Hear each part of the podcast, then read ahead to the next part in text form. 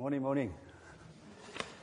For those who don't know me, and there'll be quite a few, I'm Pete Mottershead, and I'm part of the 10 o'clock preaching team here at St. James on Leamington Road. So those who go to the Grange probably don't know me. So I'm one of the super subs that they use when everyone's on holiday or hungover. So this morning, I'm just really, my sort of theme for today is new beginnings, because I always like beginning of, the end of one year and the beginning of another. I like to sort of focus on the next year, because I've been from an industry where we've got to keep setting targets and objectives and all that sort of thing. So it's sort of in my psyche. So what I've decided to call this one is founded on the rock. This is taken from the parable of the wise and foolish men building houses. So it's founded on the rock. And I wanted to really share with you my sort of feelings of what Christmas is about. Is not only is it celebration and welcoming the Lord and thanking God for the birth of Jesus, but the fact that Jesus grows up and becomes effectively our rock, our salvation. So what I've decided to do is to go, because I love the character Peter, and one time I was almost ashamed, embarrassed with my name. But then I found out it's a name that Jesus gave to a person. So I'm quite sort of chuffed about that. So I feel quite special. Have I got an echo here? Is it this? We've got to have it right. We've got to have it. Right. So what I've decided to do is to look at this confession of Peter. And to bring it into some kind of focus and use it as an example how we put our faith in Jesus. And if you haven't done that, I'd love to give you the opportunity to do that. And if you have done that, I'd like you to do a bit more digging around the foundations and see if you can expand the building that you're actually on. So what I've decided to do is to do this passage. And what I like about the Bible, it takes you from from the known and the familiar and all the things that you understand. And it uses that as an example to take you into the mysteries of God, the secrets of God, the things that spiritual application, using the things we know about. and in the Bible, there's so many cases where we've talked about fishermen being used as an example in their fishing business. We've heard about farmers sowing seeds. We've heard about soldiers putting on armour as some kind of spiritual example. And we've also even had brides preparing for their wedding and dressing with all the things that they need. And it's all used as a picture of what the spiritual meaning is. Now today, we're going to do about building. Now, when I was a young married man, we lived in our first house. At the back of us was three lovely little children. They were twins and an older or a younger child. And remember, Adam was quite... Sorry, you're here, Adam. Adam was quite small at the time, and they used to play together. And they had these Lego characters. And this little girl of about three said, I said, what's that? It got a yellow hat and, all the regalia. And she said, it's a construction worker. And I was amazed that a little child of that age would think a builder would be a construction worker. So she's probably a professor of something. But at the time, that sort of resonated with me. It's been quite amusing to think, ever see these builders? Because my other daughter's, her partner is a... He's a builder. We call him a construction worker. So it's quite construction worker sounds quite elegant and posh and good. So, but anyway, in the Bible, we've got many, many, many examples of Scripture using building as a way of demonstrating or using to explain the Christian life and how we proceed, how we grow, and how we develop. For a permanent building, it must have footings. It must have a foundation. That foundation will determine the scope, the size, and the purpose of the building that's going to be built on that. Everything will depend upon the foundation. So if you ever have an extension done, one of the first things the building inspectors will do is check your foundations before you can proceed. And that's part of the process. And in Scripture, it's exactly the same. We have to question ourselves, what is our foundation? Now, it could be materialistic things. It could be your own capabilities, your own self, your own health, your own wealth, your own ambitions, which is fine to a certain extent. But the Bible makes it quite clear. If you build your life on these sort of things, they won't stand the test that are going to come along. And Jesus encourages us to build on the firm foundations of him. And I've got to ask that question. Is your foundation that you currently build your life, the most important thing in your life, is that foundation sufficient? Paul in Corinthians says, for no one can lay any foundation other than the one already laid, which is Jesus Christ. So it's quite clear in the Bible that the foundation that we need to build our life on is Jesus. Easier said than done.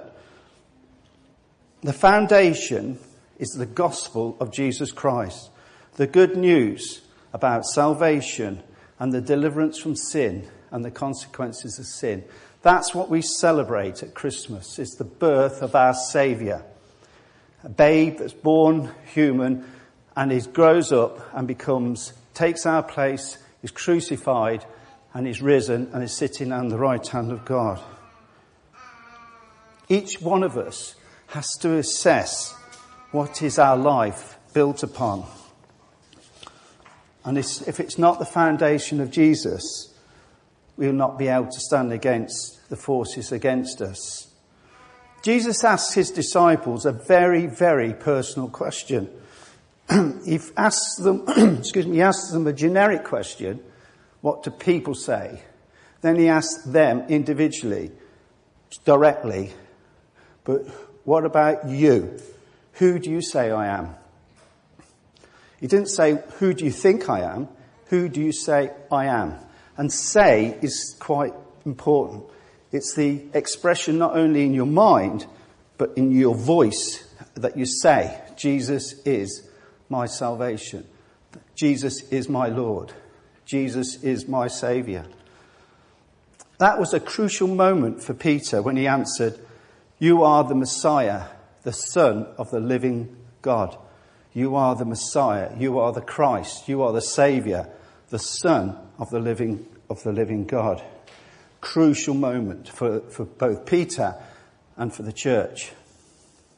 In verse 17 and 18, Jesus goes then to explain, or uses Peter's response to explain and show us how we can encounter Jesus as our own personal Saviour and lay down our life on the foundation of him.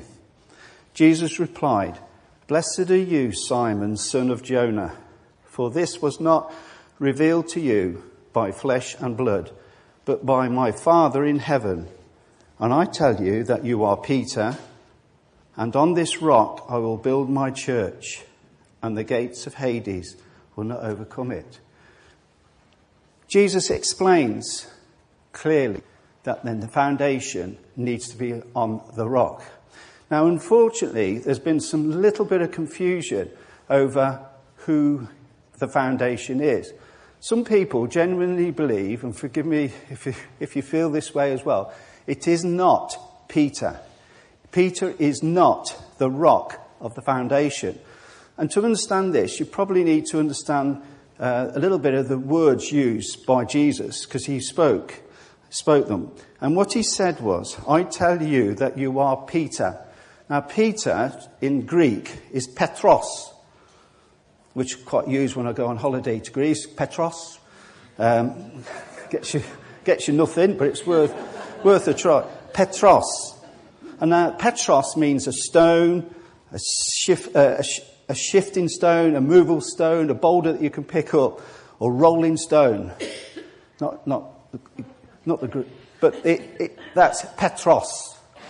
And then he says, and on this rock, the Greek for that is Petra, which is a solid, immovable bedrock, foundation, if you like, rock, which you can't pick up or move. It's solid, it's core. Whereas Petros is a movable object. So he's saying that Jesus is the bedrock. He is the foundation rock. If it was true that Peter was the rock, the building that we build our lives on would be extremely vulnerable and wobbly. It would, because Peter totally got things wrong. Only a few verses on, Jesus has to rebuke him and say to him, "Get behind me, Satan." Peter was reflecting the wrong attitude, was using sort of the mentality of a man rather than of God. Also, Peter was denied Jesus 3 times, despite what he said he was going to do. And also, later on in the ministry, when Jesus ascended to heaven, Paul had to rebuke Peter because he was compromising the truth in fear of his fellow Jews. So Peter is not the rock. It is Jesus the rock. And to support that Petra, I've got some verses which I'll quickly quote to you. So Peter, the Petra, the bedrock, is the recognition of Jesus, of who he is. And Jesus confirms that to Peter and said, "Blessed are you, Simon, son of Jonah, for this was not revealed to you by flesh and blood, but by the Father in heaven." Jesus is making clear, this is something that you wouldn't know through your own intelligence and your own understanding. It has been revealed to you from God via the Holy Spirit. Nobody can understand or know Jesus unless the Holy Spirit reveals them to him. We have to see that Jesus is the bedrock, the Petra, the foundation of our Christian life. And that is what we have to build our faith, our life upon, is the Petra, the rock of Jesus. And as I said, there's a couple of scriptures I'd love to share with you quickly. Peter himself quotes Isaiah. He says, "See, I lay a stone in Zion, a chosen and precious cornerstone," which also means foundation stone. "And on the one who trusts in him will never be put to shame." Paul, he says in Corinthians, "They drank of that spiritual rock." This is reference to them in the desert. They drank of the spiritual rock, the Petra, and followed them. That rock was Christ. Ephesians, which Paul also wrote, "Jesus Christ himself being the chief cornerstone," the Petra, the foundation stone. And in Corinthians, he says, "No one can lay any foundation other than the one already laid, which is Jesus Christ." And Moses gets a mention here. He is the rock. His work is perfect. He is the Petra. His work is perfect. And probably my favourite, and to finish with, is King David. He says, and this, I think, sums up for me as a Christian what my belief, my foundation, my bedrock is. "The Lord is my rock, my fortress, my deliverer, my God is my rock, in whom I take refuge, my shield and the horn of my salvation. He is my stronghold, my refuge, my saviour. From violent people, you save me." That sums up for me what I believe being a Christian is for me. The Lord is my rock, my fortress, my deliverer. I love those sort of encouraging words of power, of defence, of strength.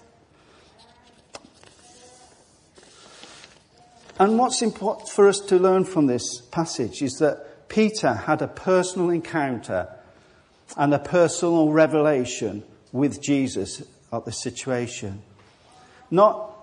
Peter didn't recognize Jesus as being a good teacher, a rabbi, or a carpenter's son, or he saw Jesus as the eternal, uncreated Son of God, the Messiah, the Christ, the Saviour. That's who Peter recognised through the revelation that he had through the Holy Spirit. And it's something all of us can experience. And you might say, how do I do that, you may say. I believe it is something that's so deep within you saying, but what about you, Peter? What about you? What do you say the Lord is? And there's a sort of a voice, if you like, not a feeling, not a sensation, something deep, deep inside me. And I just pray that you don't ignore that. As a young boy, I did a lot of camping on Christian camps in the Lake District. I was part of a uniformed organisation that went camping every year. And I love this Keswick. It was in Keswick, and we would go up Scarfell, Skiddaw. It did all the sort of things I loved to do. And it was really... And there was girls there,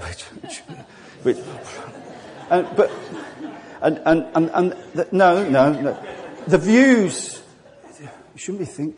The views they used to think were just absolute from being in Coventry. And then suddenly you see these beautiful... If anyone's been to the lakes, you'll know what I'm talking...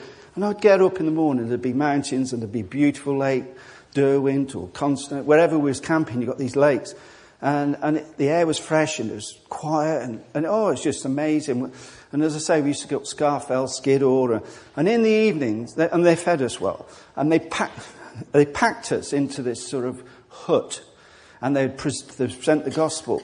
And there was a leader there that Sheila Butler was here, she'd know who I'm talking about. There's a guy called Frank Greenosh, and he was a small Lancashire man. My father was he's from Cheshire, but this guy had got a strong Bolton accent, and he used to do these talks that were so powerful. And he would get us in laughing, and he'd have us in tears, and he'd take us on all kinds. And a young boy would listen to this, and I could feel this hole in my inner being, in the bowels, right down, and it would hurt, and it'd be calling out, and it was demanding a response, and it does demand a response. It's either yes or you ignore it. And I thought, that can't be for me. It can't possibly be for me. I go to church every week. I'm a member of a Christian group. It can't possibly be talking to me. And I blanked it. And then the years I go on, and I probably went 3 times to this camp, and every time I had that same. And every year it started to dull a little bit, dull. And then it almost went silent. It was still there, but I could almost ignore it. And then when I was in my late 20s, we went to Billy Graham at the Aston Villa football ground, and then I had that same. And I thought, I've got to do something. I've got to do something. I've got to go. I don't know what I'm doing. I've got to go for it. And there I met the Jesus personally. It was a personal confrontation with him. And that was amazing. So if you do get that fit, no matter what church, whatever you do, respond, please. I beg you. And I individually came to recognise that Jesus was my Petra. And I'm not saying that you'll never have a problem. I'm not saying that life will be dead easy.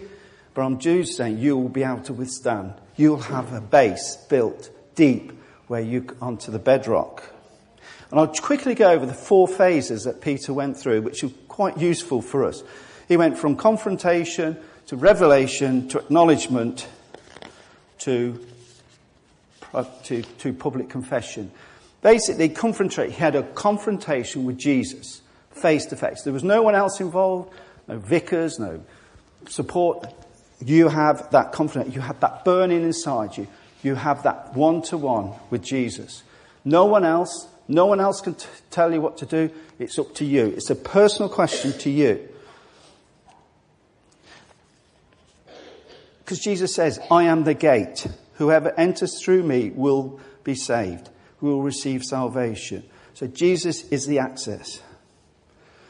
Then there's the revelation. Revelation is granted by God through the Holy Spirit. Not, as Jesus said to Peter, it says, "This is not revealed to you by flesh and blood, but by my Father in heaven."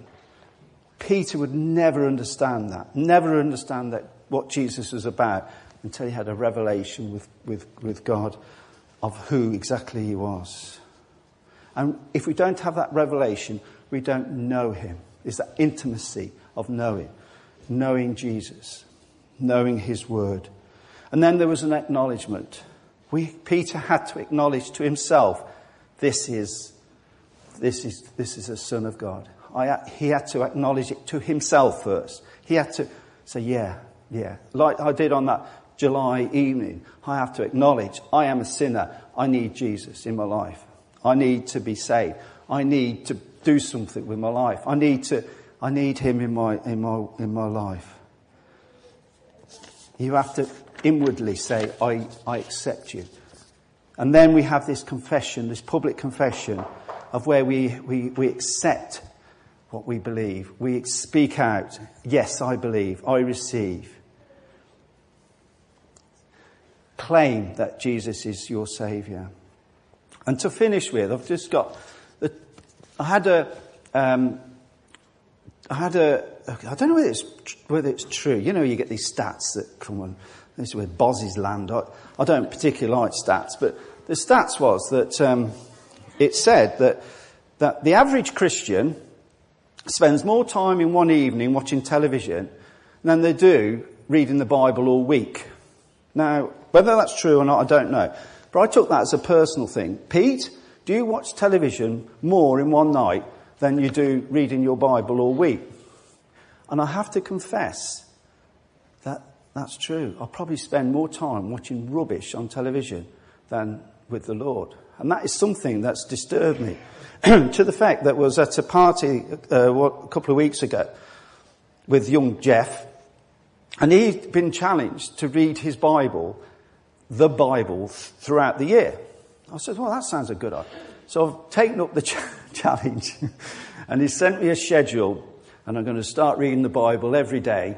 Well, I'm going to read the Bible in a year. He's confessed that he's a couple of weeks behind, but I'm going to have a go. And I'm going to give that a try. I'm holding myself to account now, I know, but I'm going to give it a go. And I think now he sent the schedule, and I've said it. Then I'm sort of held to it, aren't I? And so, with bearing that in mind, Jesus gives us a way how we can build on this rock. I haven't got time to go into it because it's another sermon. And basically, he just gives this picture of a guy building, wise men and a foolish man building a house. And there's two things, well, three. If you take the two parallels, it appears twice in the Gospels. Once in Matthew, once in Luke.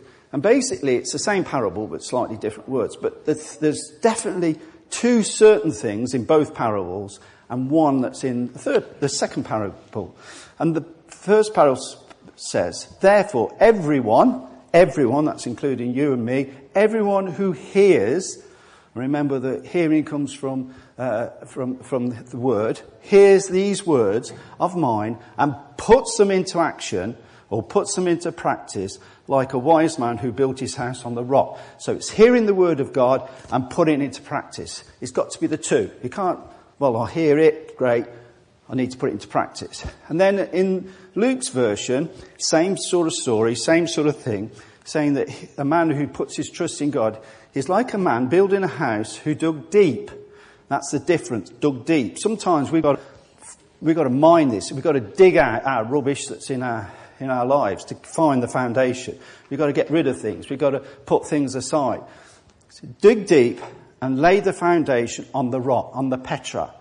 And when the flood arose, the streams went vehemently against the house and could not shake it, for it was founded on the rock. Founded. And that's what my prayer for you today is, that you'll become founded on the rock. God bless you. Amen.